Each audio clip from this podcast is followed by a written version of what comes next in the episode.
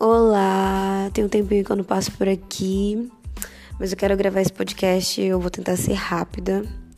É, eu quero falar que a culpa não é dela e ela é a sua mãe.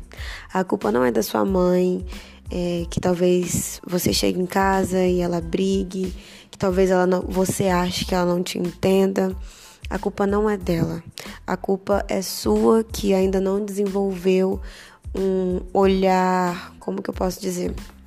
Um olhar empático para se colocar no lugar da sua mãe nas diversas vezes e situações em que talvez ela tenha errado. É, eu me lembro da minha adolescência, eu olhar para minha mãe e pensar que ela não entendia nada daquilo que estava passando comigo.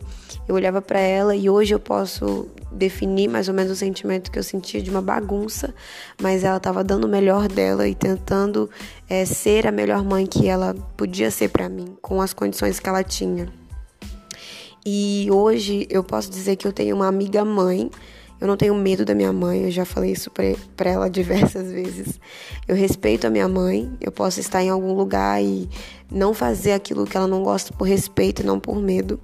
Hoje eu posso contar e abrir o meu coração para ela, é, independente daquilo que ela vai falar, por saber que ela é a minha mãe e talvez seja uma pessoa segura, talvez não, né?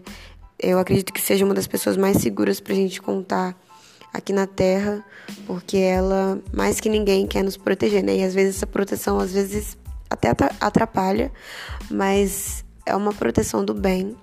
E eu queria gravar esse podcast bem rapidinho para dizer que a culpa não é dela. Tenta ser mais empático ou empática com a sua mãe. E talvez você é um adolescente, um jovem que ainda não amadureceu o seu cognitivo, a sua mente, o seu coração para conseguir se colocar no lugar da sua mãe, mas não desista dela. Ela quer o seu bem, na maioria das vezes, na, maior, na maioria das, das situações. E amadureça o seu olhar, ame a sua mãe e tente desenvolver um relacionamento seguro e confiável com ela. Um beijo e até a próxima.